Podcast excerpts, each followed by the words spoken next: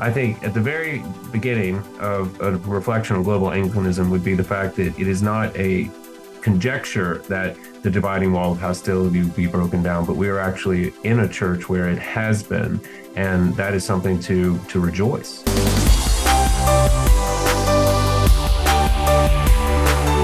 Welcome to the Stand Firm podcast. I'm Nick Lannon of Grace Anglican Church in Louisville, Kentucky, and I'm here with Matt Kennedy of the Anglican Church of the Good Shepherd in Binghamton, New York, and Jady Koch of St. Luke's Anglican Church on Hilton Head Island, South Carolina. How are you guys today?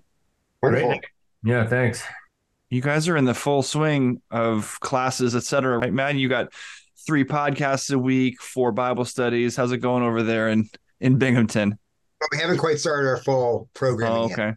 Still in the slow summer stuff, but uh, it's going good. We have we've gotten we've got a lot of a lot more young families in over the last year, so our Sunday school is gonna be super crowded, which is exciting. Um, I was reliably told that young people did not like doctrinaire. You. Um, that's what I was intensity. told. They don't like you, man. that's what I, I've been actually. I, that's a direct quote. Young people do not like masculinity. And I said, well, I don't think that's true, but you know, clearly. I've had it's preaching all weeks, all, all summer. So maybe that's it. As soon as I, I get up to the pulpit, it'll be it. It'll be done. It'll be gone. no, but I think it's well, it's worth saying that their life. young people in this respect, I think, are just like any people, which are looking for something to believe in rather than nothing, sure. contrary to what you hear in popular culture.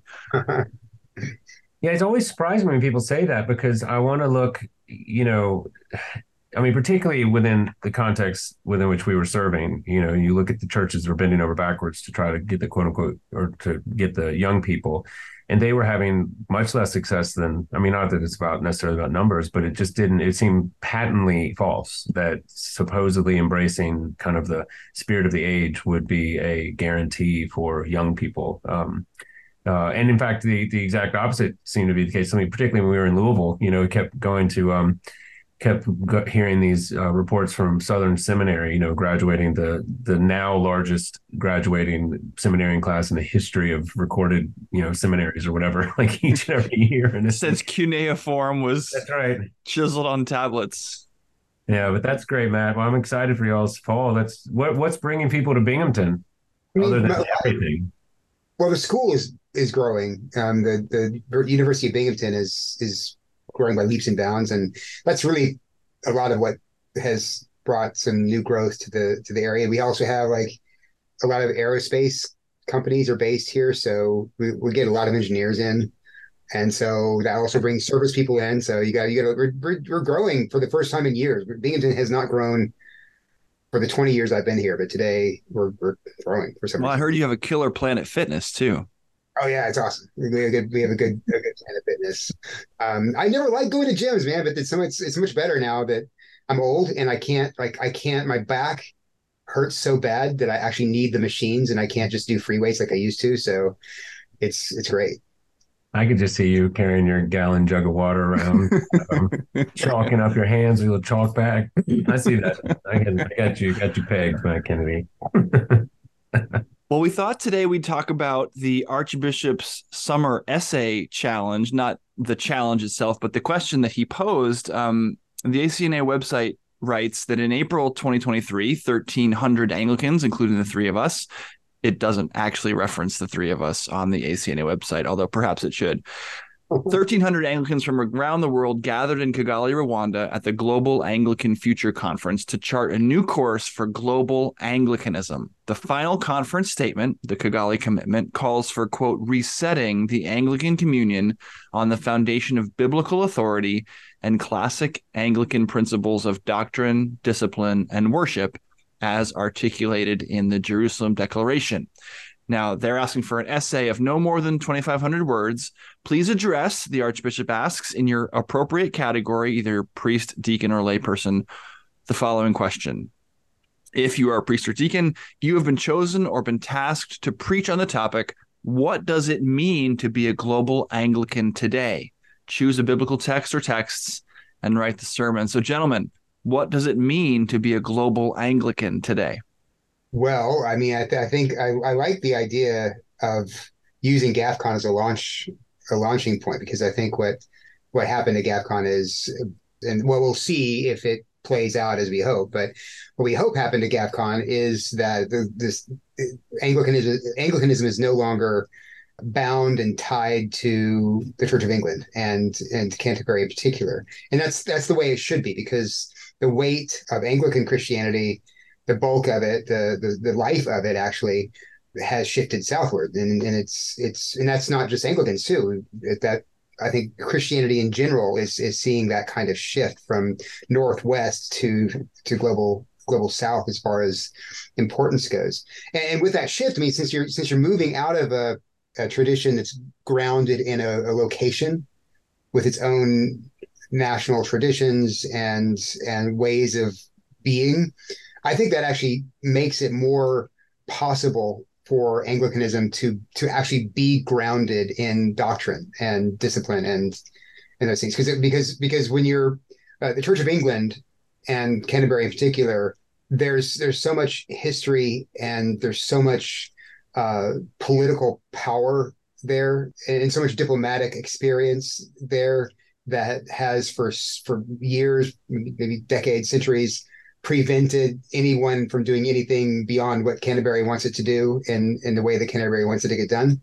So now that that's broken, now that that chain is broken, we actually have an opportunity, like like, like, like we said, is to actually reset the communion based on biblical truth, which is which we which we an amazing thing. We can we can take the good heritage we receive from the Church of England, the good uh, the liturgy, the, the the, the traditions, and and make them transcendent. So they're not just uh, they're, they don't just tie us to what is now an apostate church and a, and a dead carcass of of uh, an English an England that was once but is no more.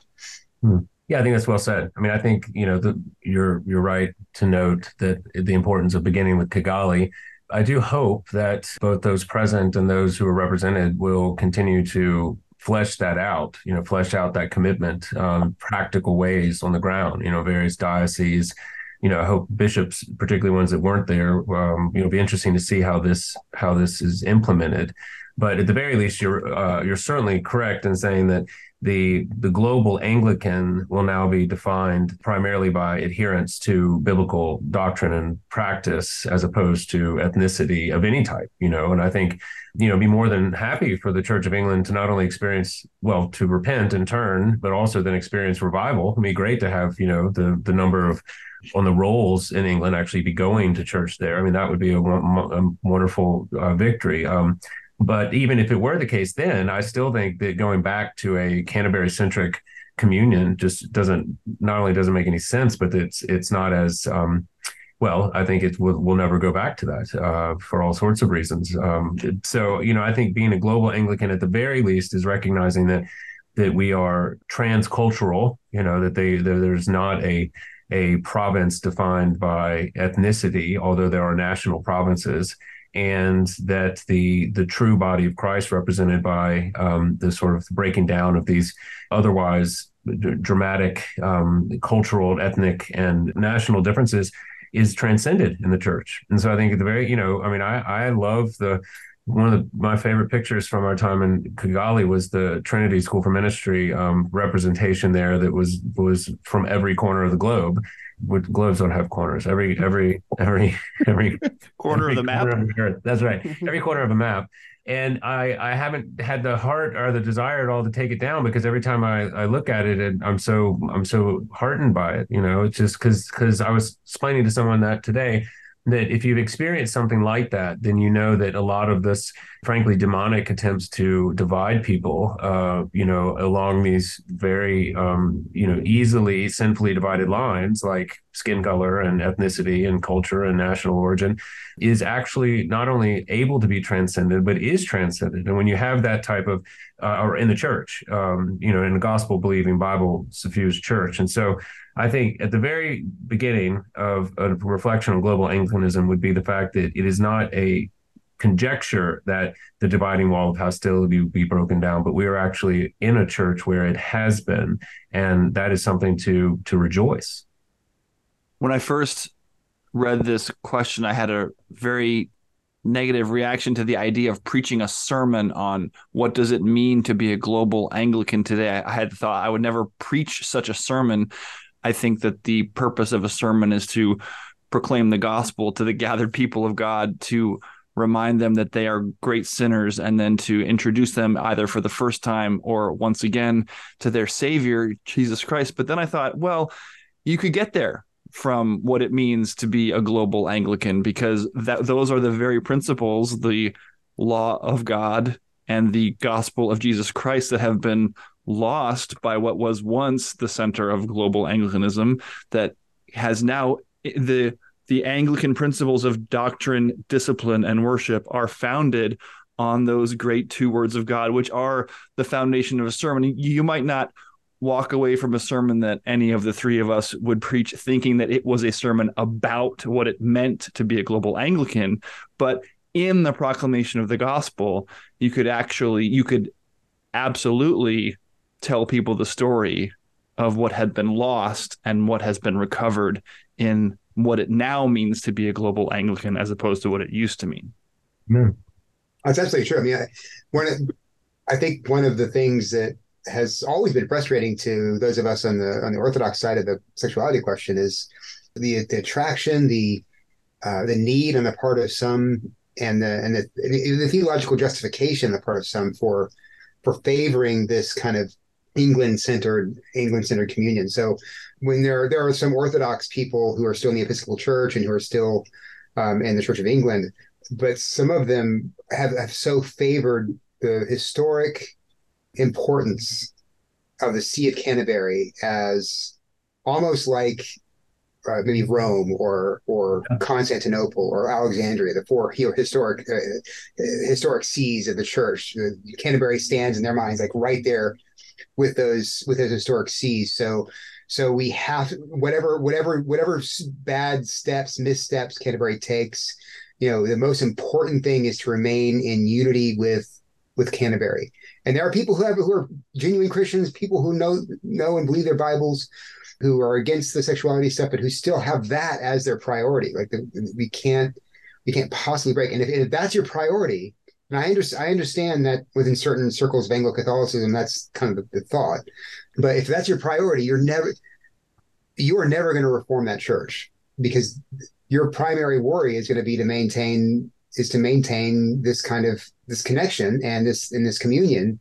And that's going to make that's going to force you to make compromise after compromise after compromise. And the best so the best thing that could have ever happened to anglican anglicanism worldwide is to break to just break that chain. That's right and, and I'm, I'm hoping my friends who are still in the episcopal church my friends who are still in the church of england will, will see that this is this notion of, of, of place of apostolic, and I believe in apostolic succession, but this this knowledge of this apostolic see, or this this this historic see that is the defining feature of Anglicanism has done more damage over the years uh, than anything than many other things. Um, just in the force it has in, in people's minds and hearts.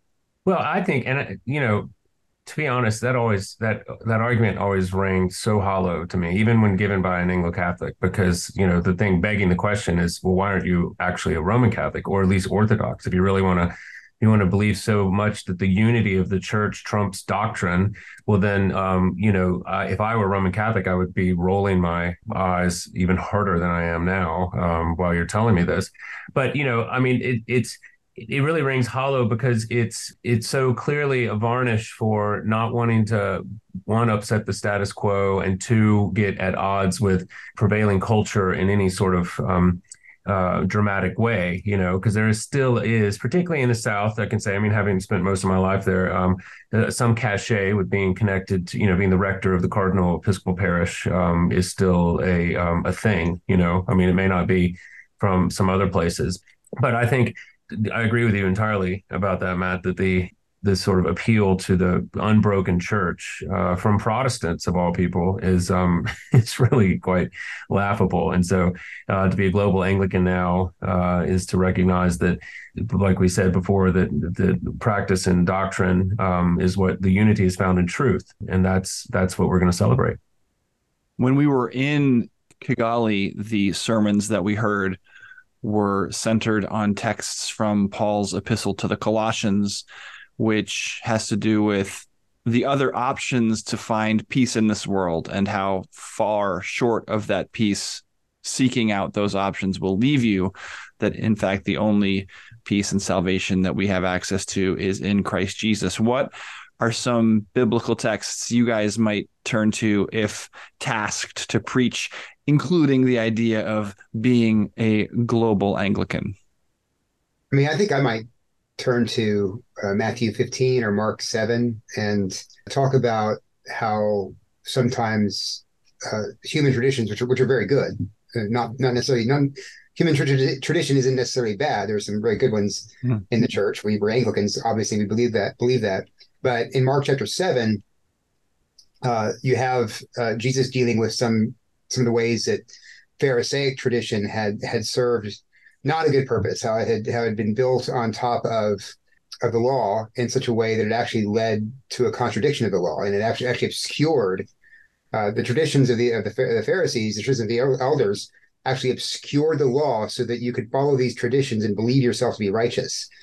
Uh, you know, if you if you washed your dishes on the outside and you washed your hands in the right way and you uh, took the prerequisite number of steps in the Sabbath day, then hey, you're righteous. You're you're you're you're a law keeper. You don't have to you don't have to actually ask yourself, is my heart clean? Is my is my is am I walking in a way that am I thinking in a way that the Lord be pleased with? And so you never never being confronted with the law, you never confront with your own sin, you never confront with the, the need for salvation and the cross. So that's what Jesus was upset about in Mark chapter seven. And he said, Hey, look, your your traditions are are you've you've favored them, you set them above the scriptures.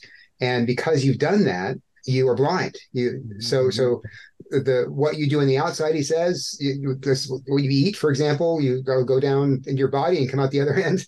um, but but but that doesn't make you unclean. What makes you unclean is what comes out of your out of your heart. You, you don't you don't you don't see that. And so I think there's a parallel here with what's going on in the, in the communion because of all. I think some of our Anglican traditions over the past you know built up over centuries um, have actually served to obscure the gospel, obscure the law.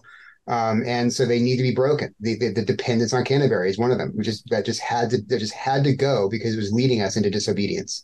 It would have led us into um, into a place where we were actually contradicting the law and not here, as you said earlier, uh, not able to grasp and understand the gospel. And it's a hard thing, you know, because I mean, uh, right now we're in, we're in my in Good Shepherd, we're preaching through Acts, and it was it's just a revolutionary thing for Peter, for example, to get into his head.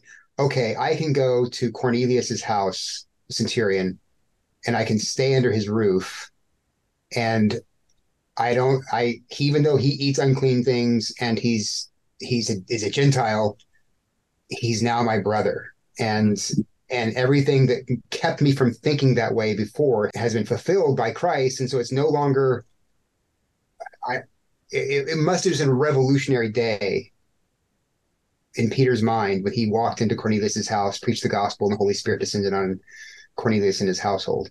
And I think that's kind of what's going on right now with with the with the the shift from Canterbury bound communion to worldwide communion. Uh, of course, I wouldn't want to liken it to you know Pentecost or to uh, some great thing like that, but, it, but it, there's a parallel here, I think, in, in in in what's happened. And the amazing irony of that text, or one of them, is that in their efforts to add rules in order to quote unquote keep the law. What's actually happening is that the standard of the law is being lowered to a level that you can actually tell yourself you're keeping. And so like that rich young man you can say to Jesus I've been keeping the law since I was a child in very much like Anglicanism in the West has said, well, we're we're keeping all these laws, so we're going to move on to things like um, global sustainability and X, Y, and Z, all these other things, because of course we're already law keepers, totally obscuring the fact that this has reduced the actual standard of God's almighty and holy law, which is why they don't feel the need to call out for a savior. So, recentering global Anglicanism on the Bible raises the bar of the law back up to where it ought to be, judging everyone and driving all of us to our knees and calling out for that Savior. That's right, constraining everything under sin. I mean, mm-hmm. that's what Paul says, the um, scriptures.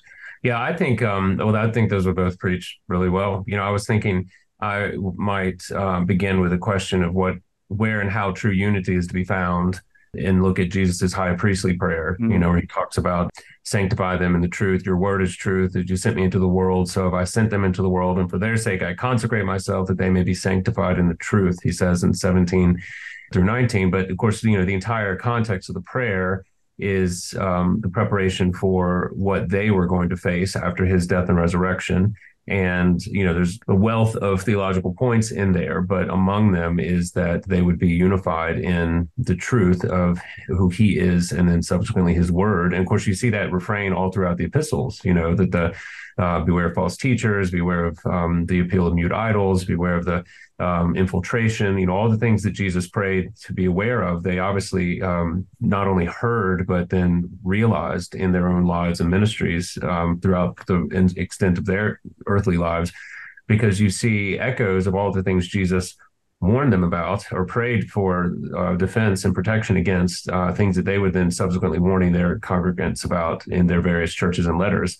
And so I think, you know, talking about how what global Anglicanism is with respect to this passage is that it has the experiment that was bound to fail, uh, that somehow uh, truth could be uh, minimized for the sake of unity. Mm-hmm. Well, that that was attempted and has proven to be um, just as predicted a, a, monumental, colossal failure. Yeah, unified uh, in your belief in nothing just leads to scattering and death.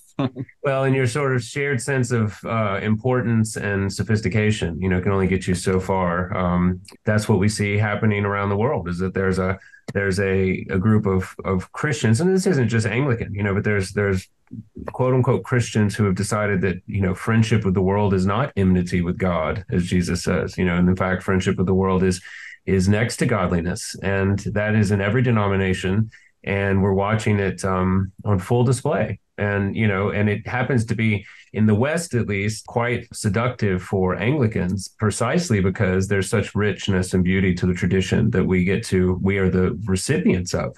Our church is the one that built you know the cathedrals these beautiful cathedrals all over europe. You know our church is the one that shaped the english language. You know our church is the one that has the hymnody has the has the pomp and circumstance. I mean the you know more people watch the queen's funeral than any other um, you know funeral in the history of the world and that was ours. So i mean i i have i get it. I have i have been lured by the flesh pots. I have uh, fallen into them thankfully not up over my head but I understand all that, and yet to be a global Anglican is Anglican is to it's to acknowledge that that is in a draw and to have have rejected it, or at least have have put it into its proper perspective. Because you look around, you know, I was so moved by those people in Kigali that you know, from a materially speaking, are um, you know quite at a different socioeconomic level than just even an average American. Many of them are. And for them to turn their backs on the monies that would come from the Episcopal Church or the Church of England um, through all sorts of very needed enterprises, you know, clean water initiatives and uh, infrastructure and everything, but to to imperil that on account of this understanding of the importance of the truth of the Word of God was um, well, that's just something that I'll never forget being a part of, and has has continued to resonate with me from halfway around the world in a way that uh, I don't think I'll ever forget. Yeah, another aspect of this is uh, maybe the reality of the body of Christ and its and its its impartiality. It's its um its universal not appeal but inclusion i guess and I'm, I, I was hesitating because i don't want to use, use those words but hmm. um because inclusion is has been so so corrupted that word but you know it's it's one thing you know i think i think we in in 21st century america England. You know, I don't think anyone has a problem with any Caucasian person has a problem or with submitting to an African American in authority or to an Asian American in authority or to a, a Mexican American in authority. What's unique about GAFCON is is that it's not just African Americans or Asian Americans or Chinese Americans or whatever who are in charge of, of various ministries. These are actual Africans, right? So the culture is very different. The cultural leap from you know Binghamton, New York to Kigali, Rwanda is massive. And as far as GAFCON goes and my orders go, uh, the Archbishop of Rwanda is is my spiritual father, um, or one of them. he's over. He's he's over all of our all of us in the sense that he's the the, the chair of GAFCON, and that's a huge thing. I mean, I I I, I know that we say, of course, that the the the church has to be made up of people from all all nations and peoples because that's where the gospel goes. But actually seeing that in flesh, I think it's another kind of new thing that the West is having is going to have to get used to because we haven't had we have, there's not there's not too many spheres in which Western Christians are actually under the authority not of Americans who are not European, but of actually people of different skin color, but also very different culture. And and that's that's a that's a big clash, uh, and yet it's working. I mean, we uh, we have we have to see. Okay, well, this this is the, the, this is my brother who's also my spiritual father, and um, I can I can submit to this person, and we're going to have some you know misunderstandings because our cultures are so different. But we have Christ and we have the gospel. You brought up Cornelius before, and that's such a I mean, that text would preach too here because those are two very different cultures. Peter and Cornelius coming into contact with one another. And the key thing is that Cornelius is described as fearing God. And likewise, Peter fears God. They do not fear man. The the impressions now Peter will have his issues about fearing man a little bit later, but in this story, they are each much more concerned about what Almighty God thinks than what man thinks. And global Anglicanism is trying to be concerned about what God thinks. And right. the former hub of the wheel around which we were organized, either in Canterbury or New York, in our case, became far too concerned about fearing man That's and right. completely unconcerned about fearing God. That's right. I think you're exactly right. And I, you know, I was just thinking another, if you want to take a different tact, you could preach on the ramifications of remaining in fellowship with these quote unquote churches that have so clearly denied the word of God. And I was thinking of James chapter one, uh, beginning 14, where he says, But each person is tempted when he is lured and enticed by his own desire. And then desire, when it's conceived, gives birth to sin. And sin, when it's fully grown, brings forth death. And I've always uh, thought that that progression was really very well. I've increasingly seen that progression take the form of uh, the world in our current cultural situation, where you see, you know, what Freud called the death instinct, but I think is more you sort of generally understand the the culture of death. You know, whether it's climate fanaticism that wants to eradicate half the population, you know, like the um, Marvel Universe guy did, or whether it's the sacrament of abortion, or even if it's these non procreative um, sexual deviancies, you know, like homosexuality and lesbianism, um, you have this all around us is the stench of death and the the results of sin and in no small way the you know sort of the church of england and certainly the episcopal church and the, the these these affiliated anglican bodies that we're no longer connected to um, have embraced um, many of those aspects of the culture of death. You know what what philip rieff you know thanks to carl trueman's introduction calls the death work you know the sort of mockery of the very means and, and places of life that if we maintain fellowship uh, in a in a spiritual sense with with this type of evil, for lack of a better word, well, then we are imperiling our souls. And even the association, you know, we could say, and we've talked about this before, and we have said, at least you and I certainly have said longer than some, Nick, that you know, well, we aren't being affected by it because we're not actually participating. So, um, and that was just a lie. Or it wasn't a lie. That was a mistake, as I could say, because because um, you know spiritual official public spiritual association with otherwise apostate bodies can't can't do anything but but weaken you and drag you down. It's like a it's like the albatross, you know, around your neck or the or um like a like a slow drip poison. So, or like a millstone hung around your or, neck. Yeah, just just to choose a just to choose an illustration. That's right.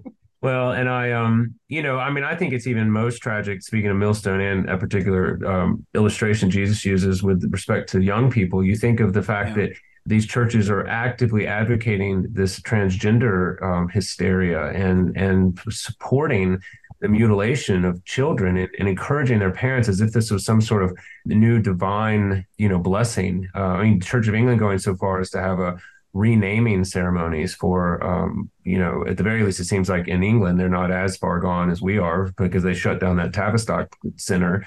But at the very least, you you look at you know associations with churches like that, and you say this is this is what the culture of death would want to corrupt and co-opt. And this is in fact what's happened. And you know we see it all throughout the old testament in particular you know there were there were priests that went rogue. There were times when israel was just you know wantonly worshiping false gods and idols and things. So it's not it's nothing new that churches uh, go off the rails but it is um, and it's also nothing new that people are call to repentance, sackcloth and ashes, uh, even down to the Ninevean animals, you know, because by the preaching of the law. And I think that's what it means to be a global Anglican. Again, to your point, Nick, is that people who have uh, who are afraid of the right things and have been brought low by as intended by the law of God and know that they stand solely on his mercy and grace. Um, and and that's that's a new day for global Anglicanism.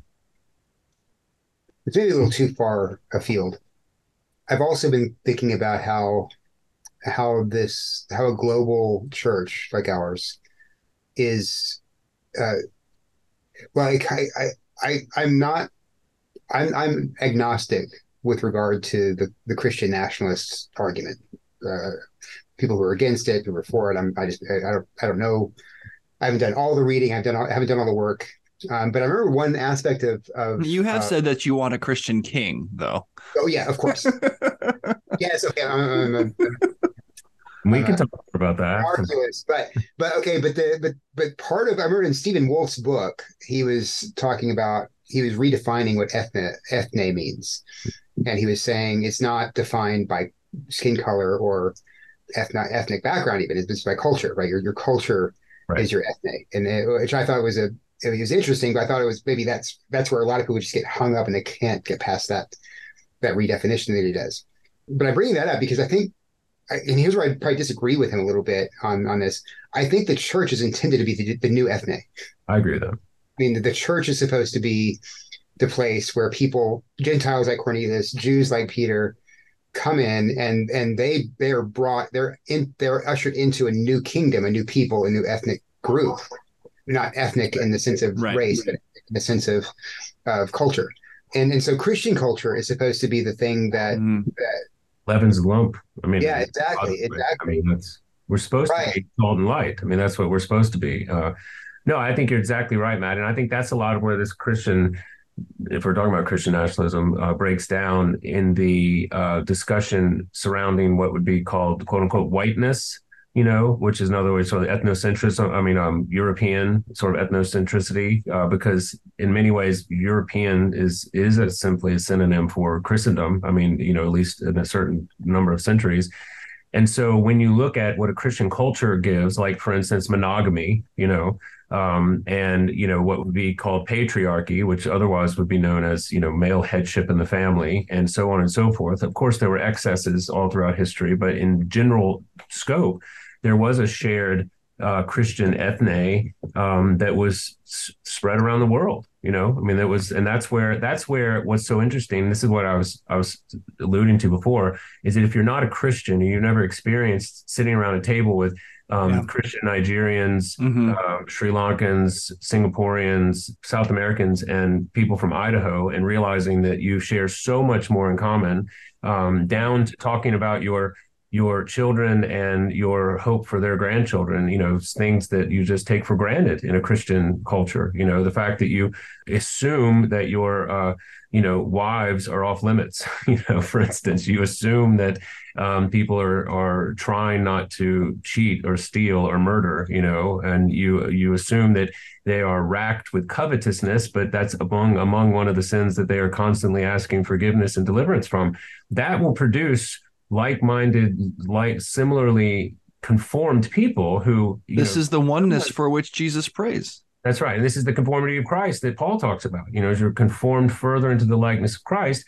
And that also allows you to keep whatever cultural trappings, um, you know, sort of nas- national dress you'd like to wear. Like, you know, it's funny when we were in Vienna um, you know, with the United Nations there, and we saw this firsthand because all of the various Commonwealth nations, you know, had representation at the UN, and many of them were Anglican Christians. You know, so we had we had um, on the Pentecost, we had you know people from like 17 different nations and languages get up in their in their national dress, what we call it, and they would read the gospel. I mean, this was this was what, one of the things you know churches do this. Um, and it was funny because you know you had the Austrians in their um in their um Janker, you know, it's kind of like the the the boiled the, the wool suits. You know, you had the Na- the Nigerians in their their national dress. You had the and all I could figure out wearing for us was like khaki pants and a blazer. so, you know, it's like I was like, do I wear like the I wear the the uh, the shorts from Rocky Four, you know, that Apollo Creed came out in. I'm not really sure. And a, an Adidas tracksuit. That's, that's, oh, that's what it would be now: juicy couture tracksuit and some Vans. Um, but I was struck by the fact that like there was absolutely no contradiction in all of this. Like we had different food, different languages, different dress, different nations. You know, different different songs, different stories, different all sorts of of differences, and yet we were hundred percent united by our shared love of Christ. And so that was a picture when I think of calling all from all tongues, tribes, and nations at the banquet, the uh, wedding feast of the Lamb.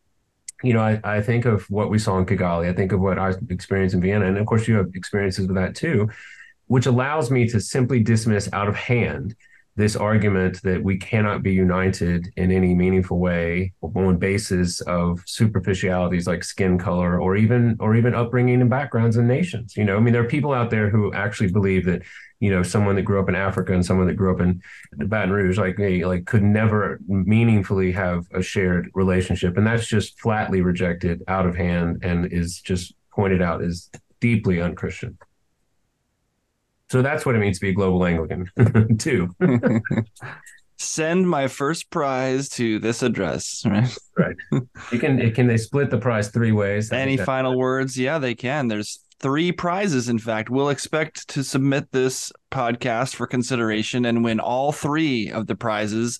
And let's just say that if anybody does win a prize and quotes any of the illustrations we've used, any of the Bible passages we've referenced, we'll expect five to ten percent of your winnings, or you'll be hearing from the Stand Firm legal team. Right.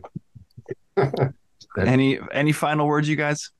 I would be interested to see what passes for a normal length sermon that's, that's submitted, and then compare that to Matt Kennedy's uh, sermons and see what it specifically says. No more than two thousand five hundred words. That's right. Oh. Matt well, Kennedy's my, introduction. Yeah, that's what I. Uh, that's right. And for my nineteenth point, I. Uh, you know, I just read about this. I was thinking of your church, Matt, because um, in I'm reading this book about the Puritans and Jamestown and uh, uh, Cotton Mather and all these people, but there was a specific person, and I forgot what his his name was, but it, must have been a verger type in the Puritans that had a stick and walked around and rousted the people that were falling asleep during the sermons. But and you paid the guy to do it because you were so intent on being awake, even though sometimes the flesh doth faileth, you know. And so I thought that was. I was like, I bet I mean, we're just kidding. Matt does not preach too long. In fact, uh, when he was at my church, everyone was very uh, edified by the sermons. It's, it is just a funny joke coming from. Amen and amen. Uh, but no, twenty five hundred. That's good. That's that's twenty five minutes for me right there. That's what I've timed. hundred words that I say. Uh, I, it comes out. If I do twenty five hundred, that's that's ten pages, and that's um twenty five minutes. So there we go. Well, we'll look forward to winning the prize and lording it over everybody else in the ACNA. That's all the time that we have today. Uh, thank you for listening to Stand Firm this week. If you want to keep the conversation going, you can be in touch with us, rate and review the podcast on iTunes, send us an email at mailbag at standfirminfaith.com or join the Anglicans for the Gospel Facebook group. Thank you to Jady Koch and Matt Kennedy. I'm Nick Lannon, and Lord willing, we'll be back next week. Until then, by the grace of God and Jesus Christ, we'll be standing firm.